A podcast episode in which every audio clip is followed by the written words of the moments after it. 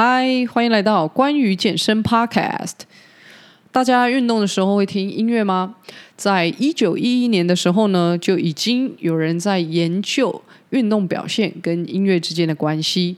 那研究人员呢，发现安静的环境，还有乐队伴奏的环境，呃，自行车选手呢，一样是骑车的话，在有乐队伴奏的时候呢，他骑车的速度会比较快一点。两千零九年呢，只是有一个研究哦，就是让人在跑步机上面走到累，结果呢也显示，如果过程当中这个人是听激励人心的这个歌曲哦，可以增加运动的动机跟运动的表现。也就是说呢，他这个人呢，在跑步机上面走的距离是比较长的。那我相信，如果你在运动的时候呢，会听音乐，应该会对这样的研究结果很有感觉，或者是赞同的。像我自己呢，是习惯在慢跑啊、骑飞轮的时候听音乐。那有些飞轮课程呢，还会跟着音乐的 tempo 去做设计。那其实目标就是要让你转移注意力，然后又可以达到运动的效果。那再来就是说，运动的时候听这种。节奏很轻快的歌，呃，可以改善心情，然后也让你跟着音乐的旋律哦，去忘记身体的疲劳。那尤其是我们有时候运动啊，到一个时间点可能会有撞墙期，或者是你的呼吸会变得很混乱。那这时候呢，你就可以借由这个音乐的节奏哦，去进行呃这个身体的调整，呼吸的一个呃分配。那不管呢，你是做重训或者是有氧哦，研究呢都是支持呃音乐是对你的这个运动表现有帮助的。那只是说呢，我们的身体啊很容易被这个音乐的节奏吸引啊、也会呃有一些呃不一样的反应。所以呢，你运动的时候听什么样的歌呢，就非常的重要了。那一般来说啦，运动的时候啊，如果你听的音乐是落在每分钟一百二十拍到一百四十拍，会是比较刚好的范围。如果你听太快或者是太慢呢，有可能会引起啊、呃、所谓的焦躁感。像是我之前去过一些健身房啊，然后他们就放那一种节奏感很强的摇滚乐，或者是那个歌手是在狂吼的。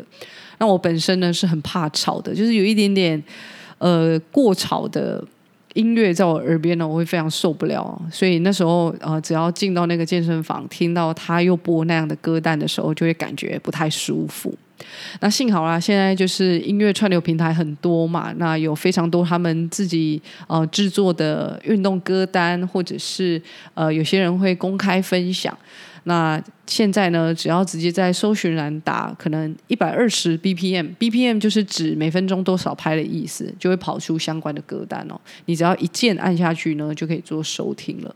那当然了，这个一百二到一百四只是一个建议啦。像我自己有些时候喜欢听超过一百五的，或者是听一些韩文歌，就是呃，大家可以依照自己的喜好去打造适合自己呃训练的这个歌单。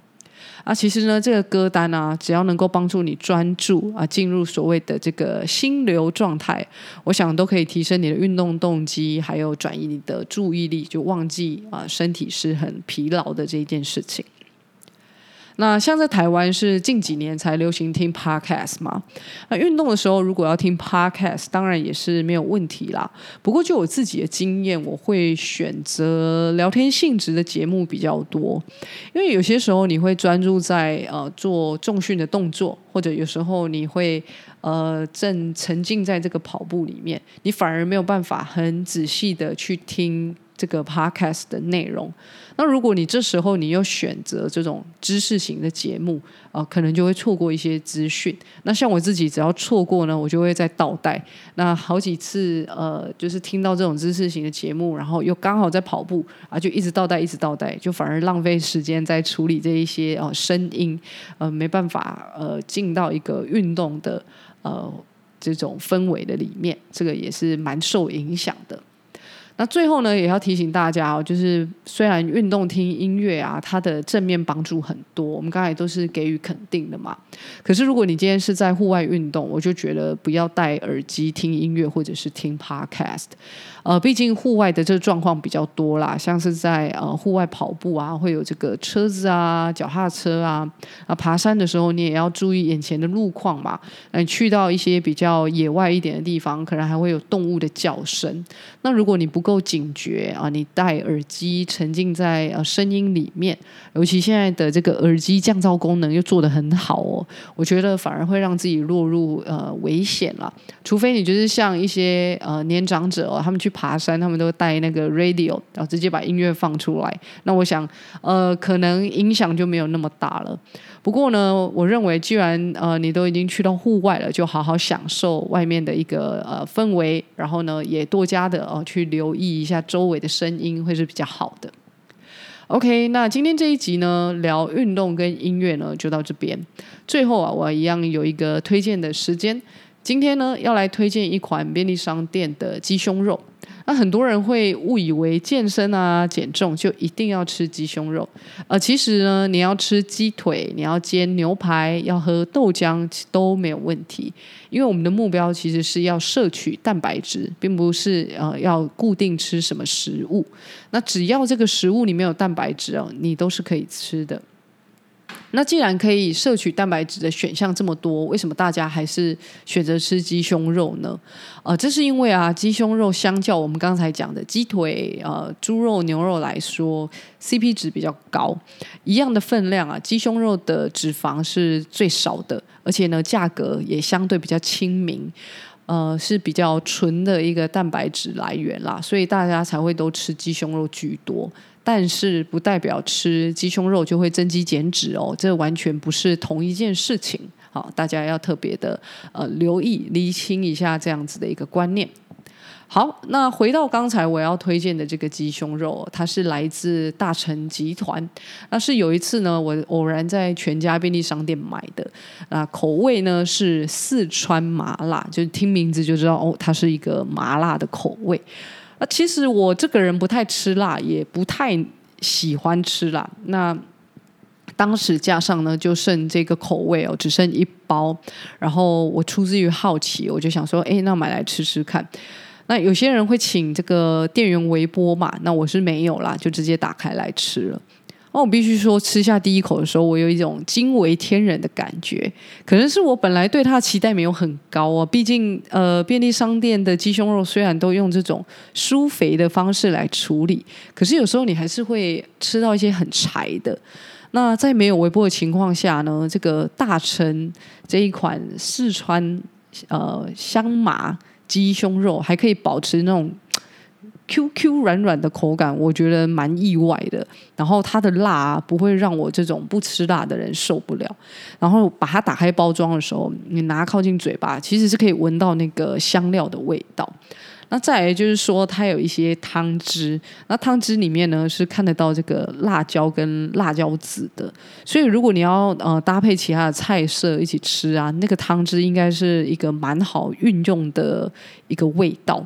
像是呃，你可以淋在白饭上面啊、或者是你搭配一些呃菜啊、一起吃，应该会整个味道蛮提升的。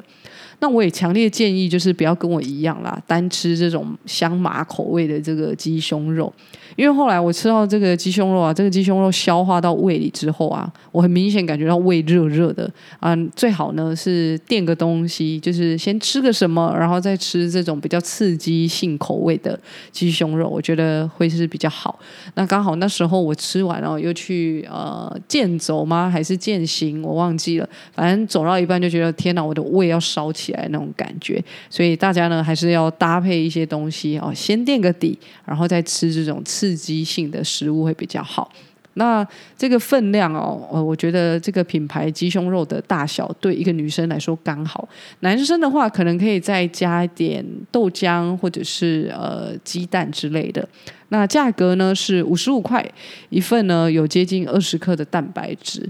那因为这个四川香麻口味哦，它是有蚕豆的成分，所以如果你有这个呃蚕豆症的话呢，就要避免去食用。那鸡胸肉其实口味现在越做越多啦。那你偶尔如果想要换一个口味呢，我想呃敢吃大的人也许可以来尝试一下呃大成集团好，然后四川香麻口味的鸡胸肉。好，那今天这一集呢，就先到这边。如果不想 miss 掉新的集数发布，欢迎在各大收听平台按下订阅。那如果还没在 Apple Podcast 给这个频道评分的话呢，也麻烦大家动动手指给我们鼓励一下。感谢你的收听，那我们就下集见。